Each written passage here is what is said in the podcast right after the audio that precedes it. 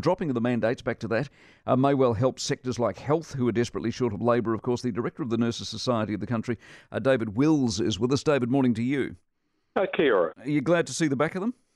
Uh, no, um, but I don't think it'll make any difference. That's probably the most important thing to realise because even before there were the mandates, um, many uh, health sector organisations required staff to be vaccinated Indeed, it's in some employment agreements hmm. already and uh, lots of policies. So, by and large, it's probably not going to uh, lead to any change. Interesting insight because I was told there's about 600 or so people who lost their job because of this. Is that not true?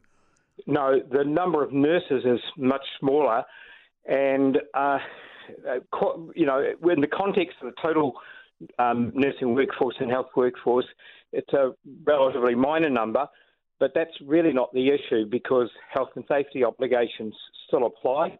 And on health and safety grounds, it may vary by setting, but on health and safety grounds, uh, there's an obligation to protect staff, uh, there's an obligation to protect patients. So, on those grounds alone, uh, it can still be required. And as I say, it's in some employment agreements yeah. already um, as a requirement. Was that whole story then blown out of proportion? Because I can't tell you how many people have texted me going, you know, every time we hear there's a sector short of people, well, why don't they drop the mandates and there are hundreds of people who can go back to work? You're saying that simply never existed, it wasn't true, and no one's actually lost their job because of well, mandates.